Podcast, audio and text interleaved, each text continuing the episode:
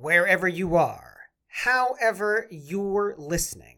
It's America's Talk radio show about opera. It's Opera Box Score. I'm George Cederquist, joined by no one this week because the rest of the team is off celebrating Independence Day here in the USA. Of course, we tape our shows on Monday nights. This is likely hitting your earballs after the 4th, and I hope you did have a safe 4th if you were celebrating. All right, this week it's a rerun of our show from last Independence Day when we launched a new segment, Singer Trading Cards. We're going to take a look at the American League and some great artists of the recent past that you're going to want to add to your collection. Make sure you subscribe to the podcast get the full show, Stitcher and Spotify. You're going to click follow. And if you listen on Apple Podcasts, just hit the plus sign. Send us a voice memo or email us your hot takes, operaboxscore at gmail.com. You're going to get that OBS beer coaster and the OBS lapel pin just for sharing your own hot take. This past weekend in Chicago was a first of its kind event. It was a NASCAR race on the streets of Chicago. It doesn't sound quite as impressive as you might think. It was a fairly tight area of town just around Grant Park along Lake Shore Drive. If you've been to Chicago, you might know what I'm talking about was that not the biggest waste of time and money the city of Chicago has ever put onto sports?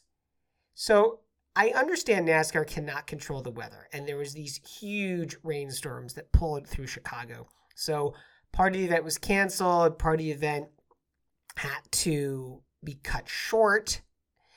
I was able to step out of a rehearsal for a show that I'm directing and happened to be downtown, was able to listen to the cacophony of these engines. They are loud, they are long. I do not understand who is making all the money. I guarantee you it's not the city of Chicago. This was an event of epic proportions, and nobody in this town is going to want to see it happen again soon, anytime. All right, let's talk some opera. Chalk Talk on Opera Box Score. That's right, we have a brand new segment here on Opera Box Score. So new, in fact, we haven't gotten Norm to record it yet. But Oliver, walk us through what this is all about. You mean because Norm is always with us all the time when we record. Yeah, you mean he's always in Norm the is on, room. Norm is on summer hours He is right a now. so- consummate professional. He delivers it exactly the same way every time. It's really extraordinary. So our new segment, Singer Trading Cards, is our way of giving uh you know singers their props we want to we want you to know them we want you to know what their stats are we want you to know their their bios and what their great assets are uh, and we're going to give them some some scores for certain uh, aspects of their artistry plus you flip it over and you have a really beautiful picture of them in the most outrageous costume with all the makeup and headgear If you're lucky, Uh, it's holographic. Ooh, yeah.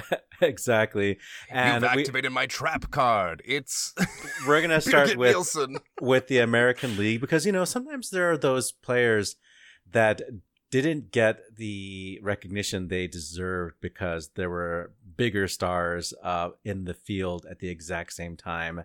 Case in point, uh, my first card today goes to uh, Eleanor Ross, nay Eleanor Marilyn Mm. Rosenthal from Tampa, Florida, a dramatic soprano who began singing in the 50s and was best known in regional houses and overseas until one day in 1970, June 6th, she was asked to step in at the Metropolitan Opera on short notice for Birgit Nilsson and none other than the throat busting role of Turandot.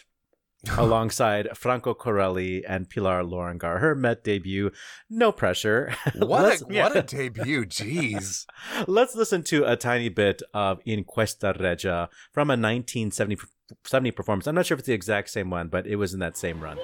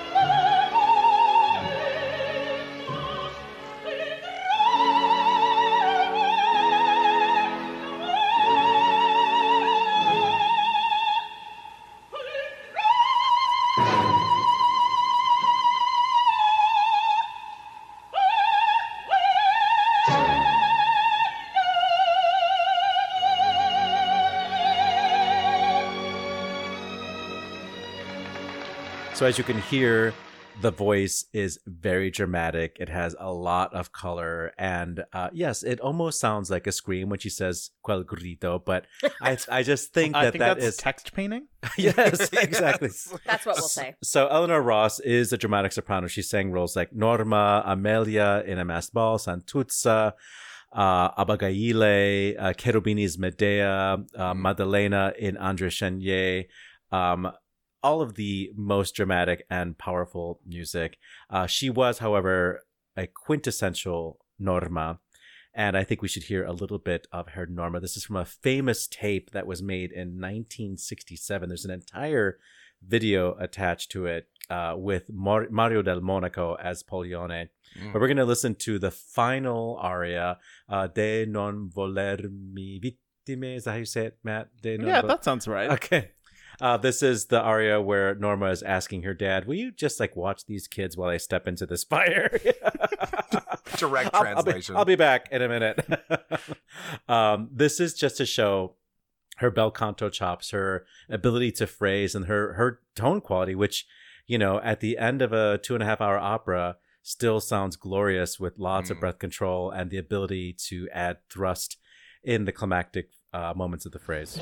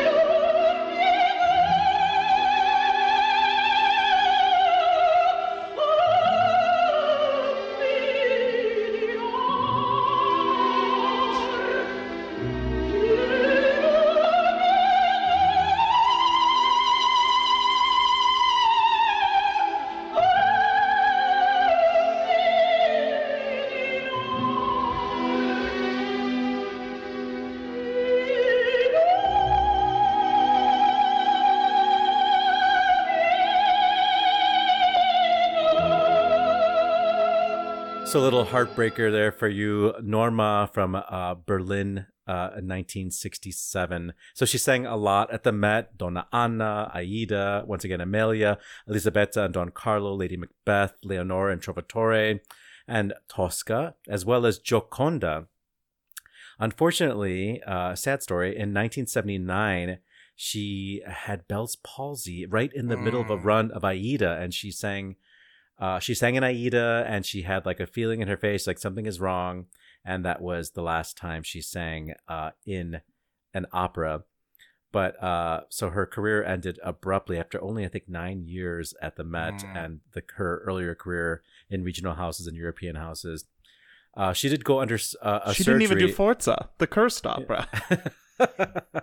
she did have a surgery, and um, in 1996, she was able to sing uh, in a concert. Uh, and we're here a little bit of that concert. Uh, this is uh, Eleanor Ross singing Summertime.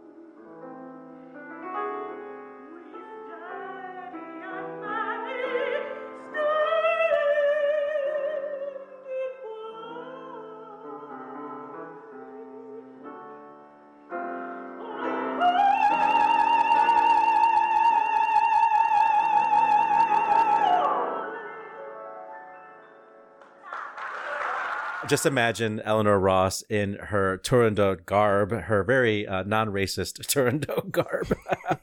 uh, with It's all an the, older baseball card, is what we're saying. Exactly. But you flip it over and we look at some of the stats. Uh, for power, she gets a 92 Ooh. For chest out, voice- out of how, how many? What are we talking? out of here? 100 on a scale Oh, of 100. 100 yeah. scale. Okay, yeah, good. yeah. I'm sure that will hold true among, Yeah. among all of these. Uh, chest voice, I'm giving her a 95. Oh, tone tone quality is going to be an 85 because there are moments where uh, the the vibrato kind of gets very fast and where she uh, puts so much thrust into the sound that the edges fray a little bit. But when she's singing middle voice and it's mezzo forte forte, uh, that is a gorgeous, dark American lined up bel canto tone. Flexibility is probably her lowest score, just an 82, which is, I think, a good score for a dramatic soprano. Uh, you can't compare her coloratura passages in Norma to Edita Gruberova, but nor does Edita Gruberova have the same, you know, power in the voice. Amplitude. Yeah, I think I think you're always gonna, you know, say that Caballé and Callas were the most florid of the Normas. Uh, drama, she's got it. Watch this video That of was her Sutherland singing. erasure, but okay. Watch this video of her singing Norma. Anytime, anything you could see where you see some uh, of her acting, she brings it. It's very histrionic, but it's totally committed. And I'm going to give her just an 89 for, for actually these points are not. I haven't given these points. These are the points that are just come down from science. So, uh, really. really uh, beautiful phrasing, especially in bel canto, especially when once again uh, there isn't a big, big climax in the phrase. Uh, she does go for the climax, is why she scores high in power, uh, but she tends to spend a lot of breath on some of those climactic notes. But I think once again, if we're talking about you know uh, mezzo forte, forte max, uh, she can spin a line like anybody else. So all in all, a great American singer. We don't have a lot of Americans who did this repertoire when there were greats like Nilsson and Callas and Shirley Verrett. Right, around. right. Yeah, yeah. Well, that's our contractual obligation for mentioning To the Shirley Verrett Verrett once per episode. yeah, yeah. Well, uh, uh, let me set the stage for you. I've uh, I've gone onto eBay and I've ordered a lot of a hundred uh, baseball cards, and I'm thumbing through them. I see a first edition Sammy Sosa garbage, throw it in the trash. I'm flipping through. I see a, a Babe Ruth with the original bubble gum from uh, 70 years ago, garbage, trash. And then I, I I pull out. What do I pull out, Matt? Who do I pull out next in this amazing box that I'm going to frame? You're pulling out one of the top singers ever to come out of the American conservatory system, Oh, and that is none other than Eleanor Steber. Uh, she You is got two Eleanors. That's what. How This random is this is that? great Eleanor representation. Eleanor Sopranos. Uh, Eleanor Steber was born in uh, Wheeling, West Virginia, and trained in New England Conservatory. She it was one of the first American-born, American-trained singers to really ri- uh, rise to prominence. Uh, and part of that has to do with just like her dates, because she was born in 1914, so she's kind of in between the generation of singers like Tebaldi, Nilsson, Callas, and the singers before them, like uh, I don't know, Amelita Galli-Curci, or names that you have only heard on like weird phonograph transfers. Um, and so she was getting her start in the late 30s, early 40s. Uh, and as you can maybe imagine, with a cursory knowledge of world history, there may have been a reason why European singers had a difficult time coming over to the Metropolitan yeah, Opera at why. that point. So Steber was one of those crops that was he- of singers who was heavily, heavily recruited to be able to take on uh, these roles and continue the operations of the house. Uh, uh, and she made her debut in the role of Sophie in Der Rosenkavalier, which is kind of insane given Yeah. that the the size of repertoire that she would go on to sing. Um, but her one of her calling cards, uh, in a very American singer kind of way, was her versatility. Um, so she sang all kinds of roles at the house, like Desdemona, Fiordiligi, Violetta, Arabella in um the titular Arabella, uh, uh, Constanza in Abduction from the Seraglio, the Countess. Uh, she premiered the role of uh, Samuel Barber's Vanessa. Um, one uh, she mostly did perform at the Metropolitan Opera in terms of full roles. Um, though that relationship did sour a little bit when Rudolf Bing took over as the general manager there. Um, he was known i mean he was viennese he he was known as like kind of a blue blood very aristocratic very snobby wanted say the least. wanted European singers. Thought that European singers were what the audiences wanted.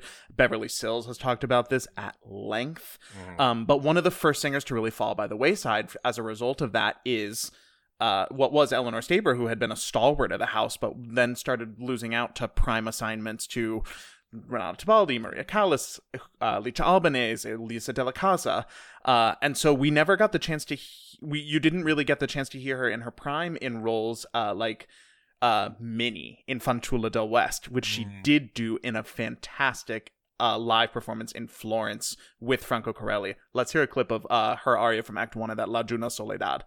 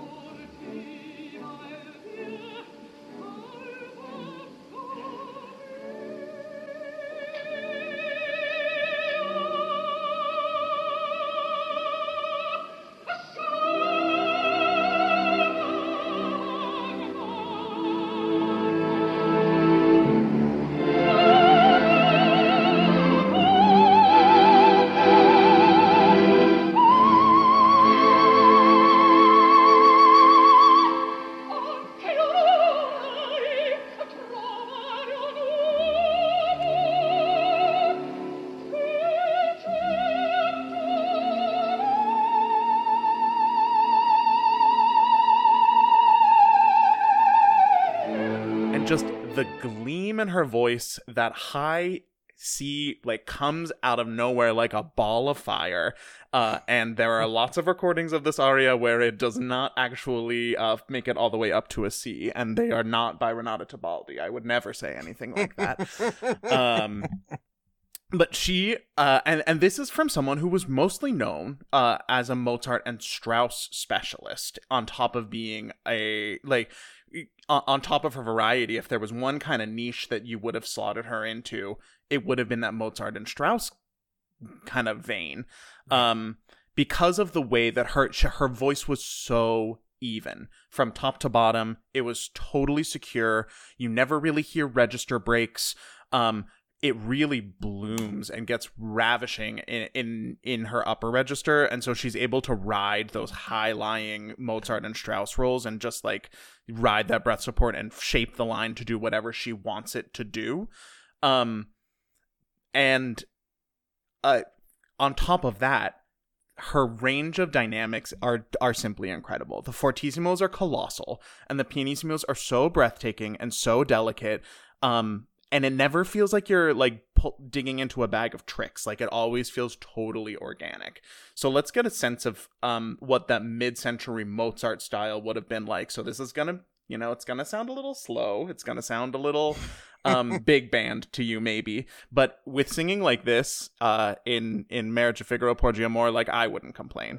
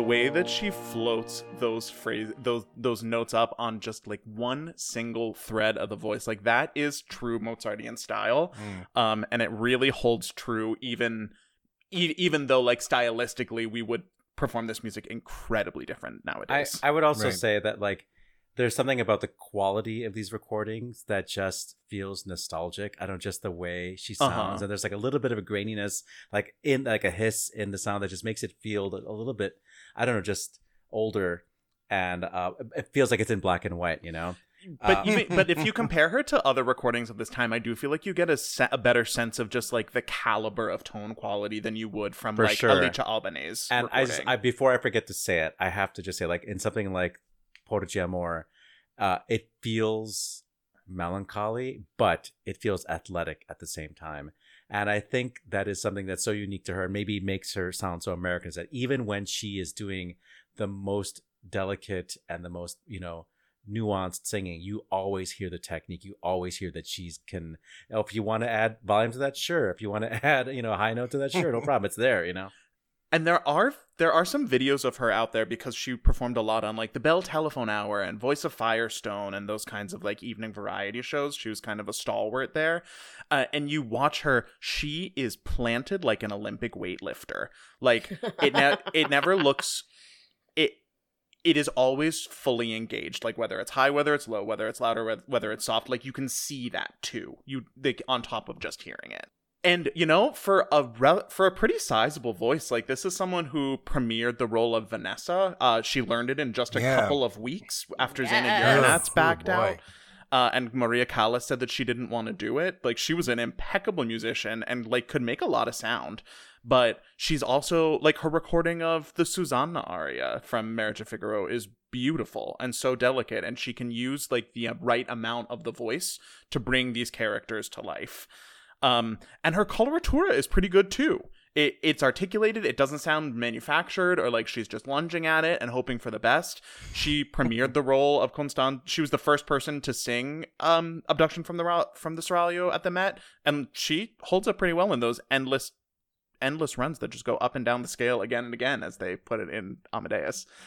Un- unfortunately, her her life was not free from tragedy. She did suffer from uh, both asthma and alcoholism, and and performed less and less as she got older. But but continued a career as a teacher.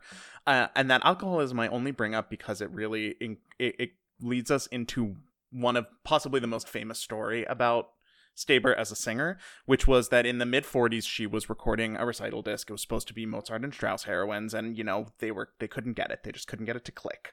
Um, and so the the engineer asked her what she wanted to sing, and she said, "Well, why don't we try the aria from Louise Depuis le jour?" Uh, and they said, "Okay," and went out and found the parts, and they recorded it in one take. Yeah. And so take a listen to that take now. This is just the most resplendent, refulgent singing from top to bottom. It goes high, it goes low, it goes loud, it goes soft, sometimes like on in one phrase. It just sounds so easy for her. She's able to do all these tricks back to back without ever sounding like she's breaking a sweat. Athletic and melancholy at the same time.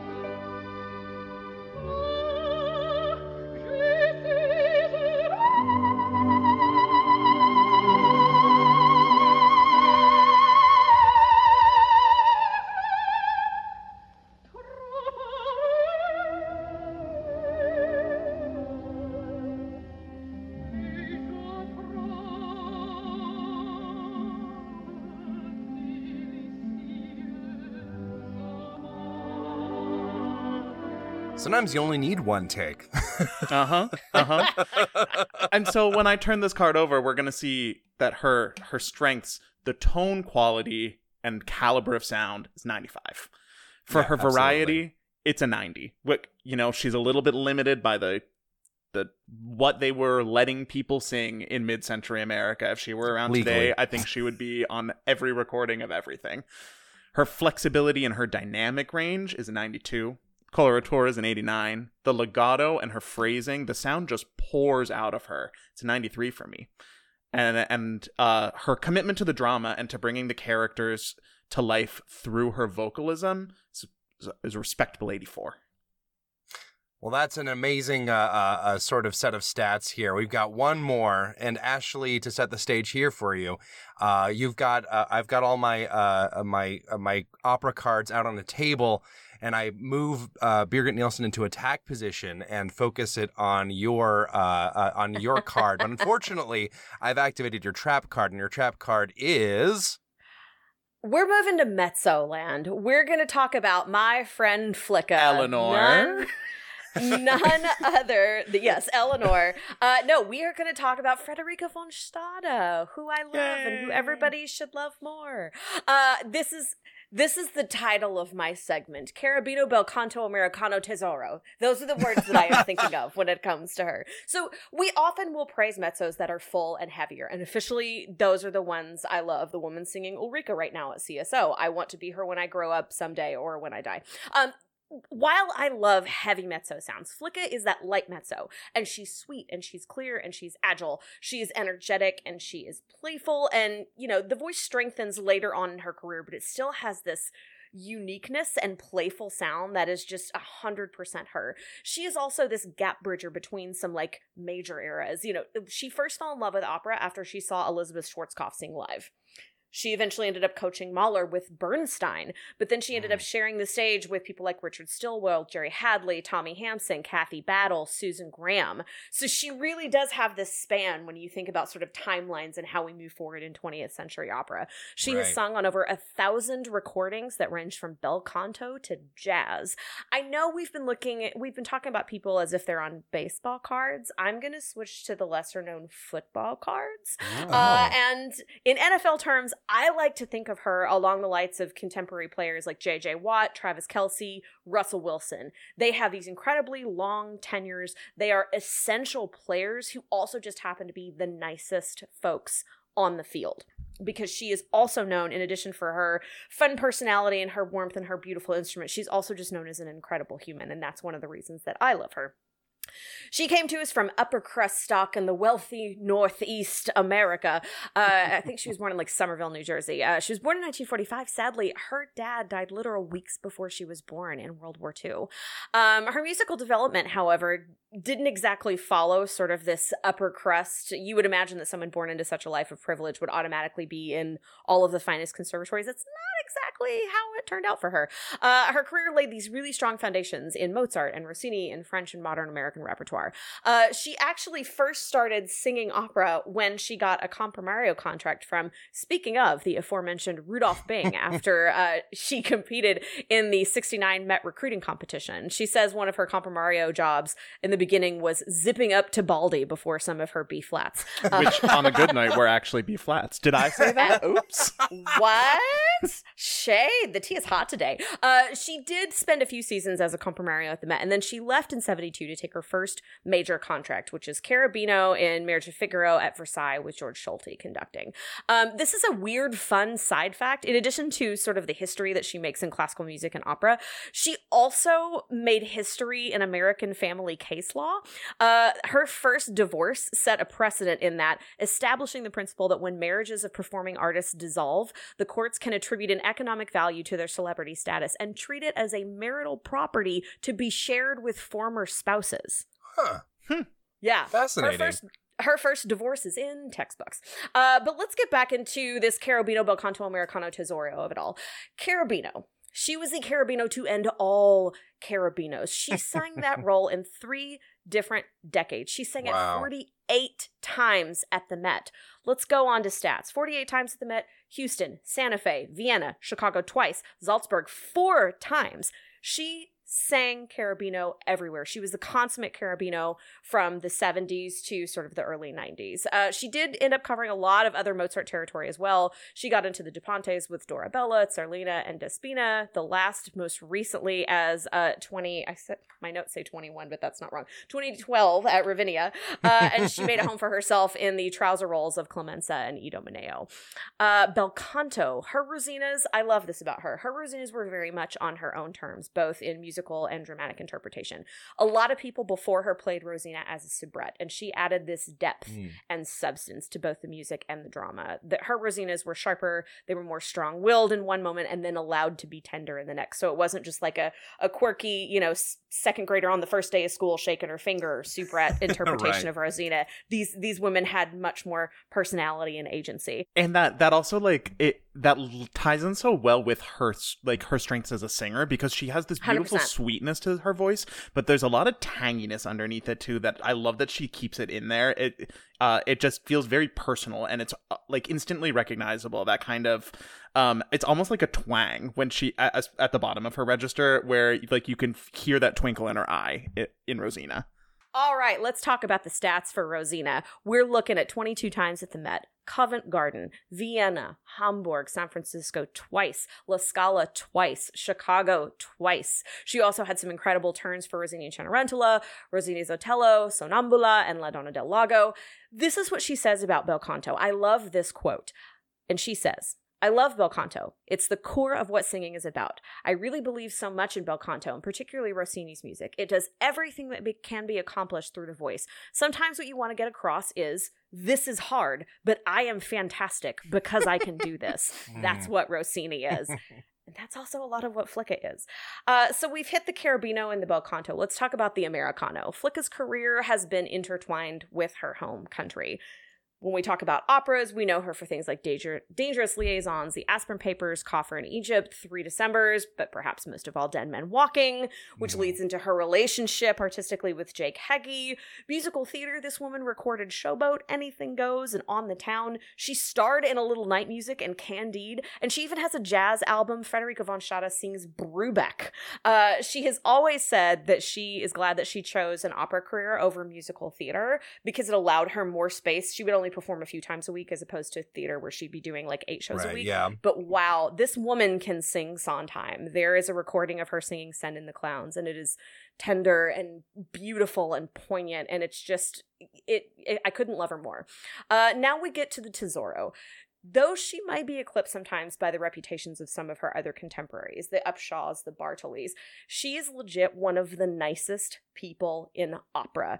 That prima donna stereotype, it never really fit her. She has this voice that seems to be an extension of her personality. It's warm, it's energetic, it's human, it is uniquely hers. Uh, Brian Kellow wrote about this once in Opera News. Uh, he says, One of the odd things about von Stade's success is that people don't seem to talk about her voice all that much. Uh, she may owe her army of admirers primarily to her stage appearances. Certainly, she possesses a personal warmth that's rare in the theater. She does give a sense of having worked very hard, always, to be a good colleague. She is endlessly supportive of her associates. Uh, since the 2010s, she's sort of semi retired. She's stepped back and she's been doing a lot of real big active work in charities in the Bay Area, which is where she settled with her second husband. Also, one of the proceedings from getting married to that guy also ended up setting family law precedent. That's a story for another day. Uh, but she's just breaking been down barriers everywhere she goes she really is. But she's been incredibly active in raising money and being an activist for certain, uh, specifically children's charities in the Bay Area. And every account that I have read when it comes to interacting with Flicka uh, and my personal interactions with Flicka, she's just an unapologetically genuine human. And I know I have gone on many a rant on this show about opera singers. It's so nice when they're also good people as well. And she is yeah. absolutely one of the definitive measures of that. Uh, so, in terms of sort of trading card stats, I. I love her a lot. These numbers are fully unbiased. These are just facts and science. Uh, Coloratura, let's give her an 11 out of 10. Uh, Sparkle, let's give her 9 out of 10. Interpretation, 10 out of 10. Again, I'm just the messenger. These are, this is just science. And all around good human points, 1 billion out of 10. She is That seems reasonable, yes. Lovely human and an different incredible rating skill on the football cards That's it's a different reading skill on those. Um, I did not pepper my uh, my info to you guys with some recordings, but I have them all here at the end. Again, like I mentioned, she is she was known for a very long time as like the quintessential Cherubino. Uh, and right here, we're going to play you a little bit of her doing that role in 1980 at the Opera Garnier, Garnier, excuse me, uh, with George Solti conducting.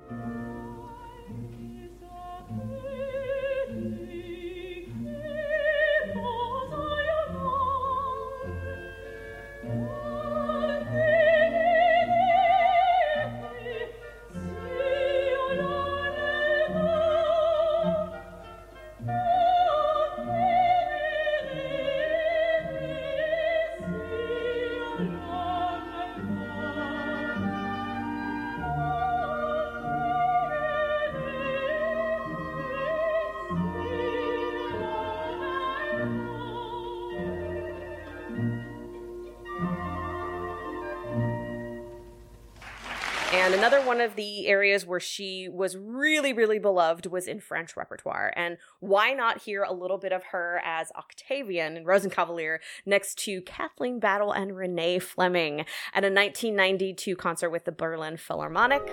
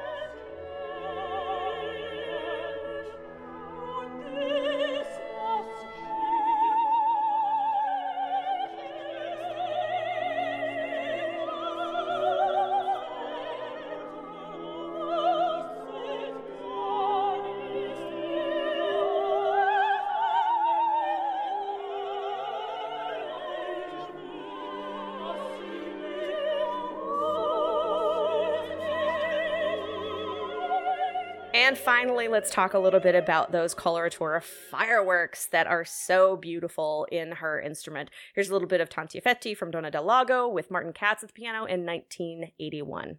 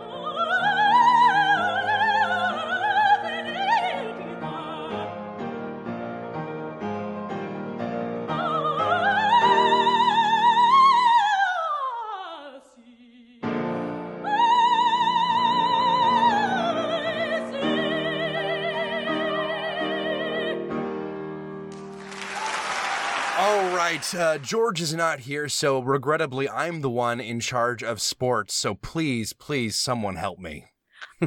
I'll take this one. Uh, if you remember from our Sports Ondo talk a couple of episodes ago, uh, where baseball fever hit at such a pitch that people in other towns wanted to know about games that were happening across the country, uh, there's a 2022 version of that that just happened a couple of days ago. Uh, so the Stanley Cup Finals literally just finished. Congratulations to the Colorado Avalanche. Uh, but the fans in Tampa Bay wanted to see what was going on for the Avalanche game that was happening in Colorado. So there the Lightning, the Tampa Bay Lightning used tracking technology to simulate the Stanley Cup final for fans in their home arena. That So- sounds familiar. Yes, it does. Yes, it does. So it's really cool. You can see it. It's on uh, ESPN's Instagram from, I believe, the 25th.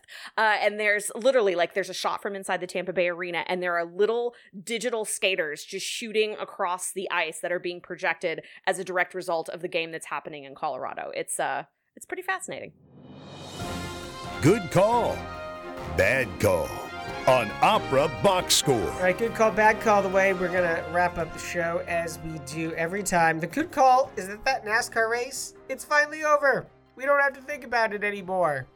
Sadly, the uh, bad call is that we now have to approach the MLB All Star game and know that the day after the Major League Baseball All Star game is the slowest day in sports. There's literally no sports happening in America on this day. I hope we will survive.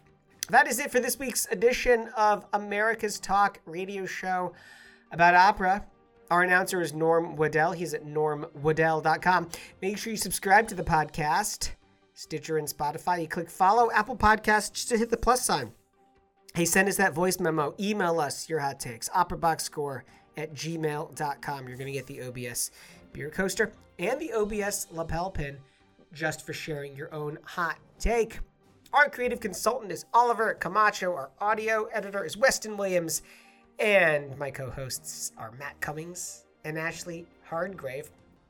I'm George Cederquist, asking you to continue the conversation about opera as you can actually hear yourself think with no crazy engines going off.